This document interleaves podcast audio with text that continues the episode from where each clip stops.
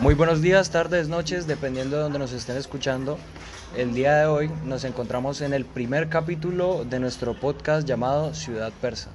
En este podcast estaremos hablando y analizando la obra Persepolis de la autora Marjane Satrapi. Sin embargo, el día de hoy, para dar un poco de contexto a esta misma obra, hablaremos específicamente sobre su autora y biografía.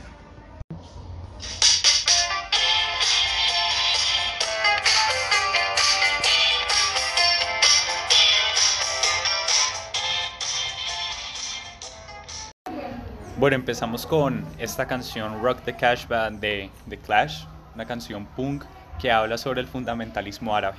Como decía mi compañero, muy relacionado con el tema de Persepolis, Marjan Satrapi, y que realmente toca mucho las fibras de la invitada que tenemos el día de hoy. Pero antes de eso, ¿quién es Marjan Satrapi? Marjan Satrapi, nacida en 1969, más o menos tendrá unos 51 años ahora.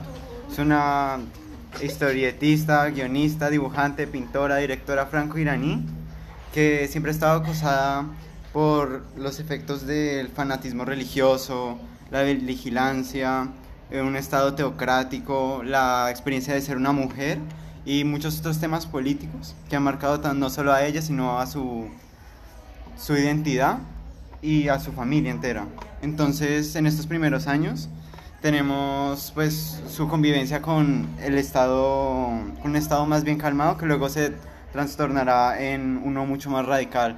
Posteriormente nuestra compañera, nuestra compañera nos comentará un poco de esto. Muy bien, tenemos la fortuna de encontrarnos con una invitada especial, amiga de la autora en cuestión del libro que estamos analizando el día de hoy. Por favor, Malala, preséntanos ante nosotros y explícanos un poco sobre cómo fue la situación que viviste con Marjanes Atrapis. Bueno, primero que todo, muchísimas gracias por invitarme. Eh, como ya Mariane nos lo explicó en la obra, todos los niños que crecimos en esa época nos vimos brutalmente afectados cultural e históricamente por lo que vivíamos a nuestro alrededor. Era muy curioso que ahora viéndolo en retrospectiva, muchos de nuestros juegos tenían que ver con torturas, con el, el con con muchas cosas que nosotros no entendíamos y que creíamos que eran normales y pues claramente no lo eran. Cosas como, no sé, el que pierda lo torturamos y eran, es muy evidente como que éramos niños hablando de cosas que no sabían, pero precisamente no debimos haber sabido sobre ellas y que un niño juegue a torturar o sepa que es una policía secreta o quiera apalear a otro niño porque el papá es miembro de la policía secreta eh, muestra la gravedad del asunto y lo, el trauma eh, infantil que pudo generar para todos nosotros. Muchas gracias, Malala. La vida de Mariana Satrati fue una vida complicada en realidad, que por las circunstancias de vivir en una familia progresista, pero en un estado de fanatismo religioso, terminó por ser arrebatada de sus libertades individuales, intentar ir a un colegio bilingüe, aunque luego en 1979 fue rechazada por la guerra en Irán. Entonces, tuvo que pasar su infancia en, un país donde no correspondía y por la propia crianza de su familia. Y aunque luego fue a Viena, no, ella nunca perteneció a Occidente. Mariana Certati puede decirse que es una aislada, no es una occidental porque es demasiado es de Medio Oriente, pero no es medio oriental, pues tiene una educación occidental.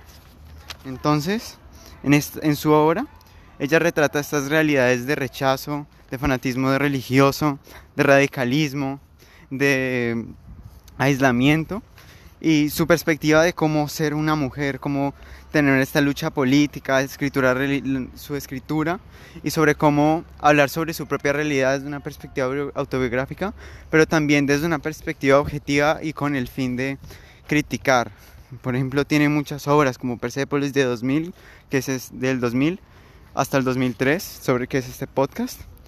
Eh, también El Suspero de 2004, entre otras. En realidad la obra de Mariana Saltatí es muy rica y retrata todas estas realidades de las luchas individuales en Oriente Medio.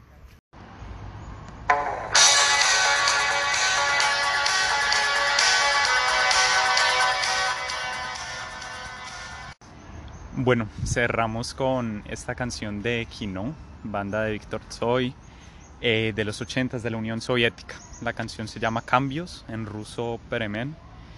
Realmente pide esto, cambios, Dejar lo que hacíamos antes, lo que consideramos bueno, cuando realmente no nos contribuye nada.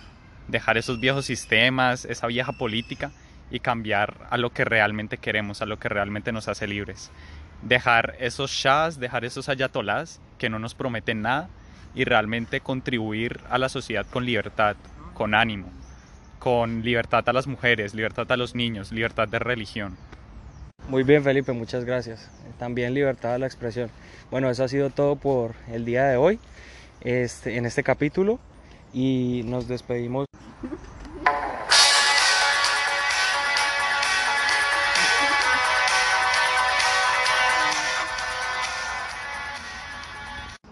Bueno, terminamos con esta canción de Kino, la banda de Víctor Tsoi, banda rusa de los 80s. La canción se llama Cambios, Peremen en ruso. Y esto es realmente lo que comunica, específicamente el cambio de la vieja Unión Soviética desgastada, sin libertades, sin expresiones, que se iba cayendo a pedazos y que la juventud cada vez pedía cambios, pedía una nueva forma de pensar, de hacer política, de hacer sociedad. Y eso es realmente lo que nos deja, no solamente Persépolis, sino también todas esas voces de las mujeres en Irán, de los niños, de las personalidades políticas que nunca pudieron hablar, de cambios, cambios verdaderos, libertad, libertad de expresión, libertad de las mujeres, libertad de religión. No seguir creyendo en estos nuevos profetas, en los nuevos shah que vayan saliendo, en los nuevos ayatolás que, aparezcan. Realmente contribuir a la sociedad con verdaderos cambios.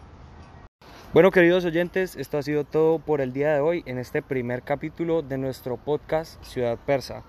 Somos Felipe Fernández, Manuel de Llano y quien les habla, Juan Andrés Muñoz.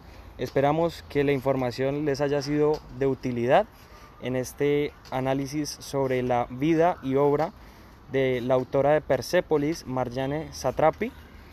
Y muchas gracias a nuestra invitada Malala por su importante información. Gracias de nuevo a todos nuestros oyentes y nos vemos en el siguiente capítulo.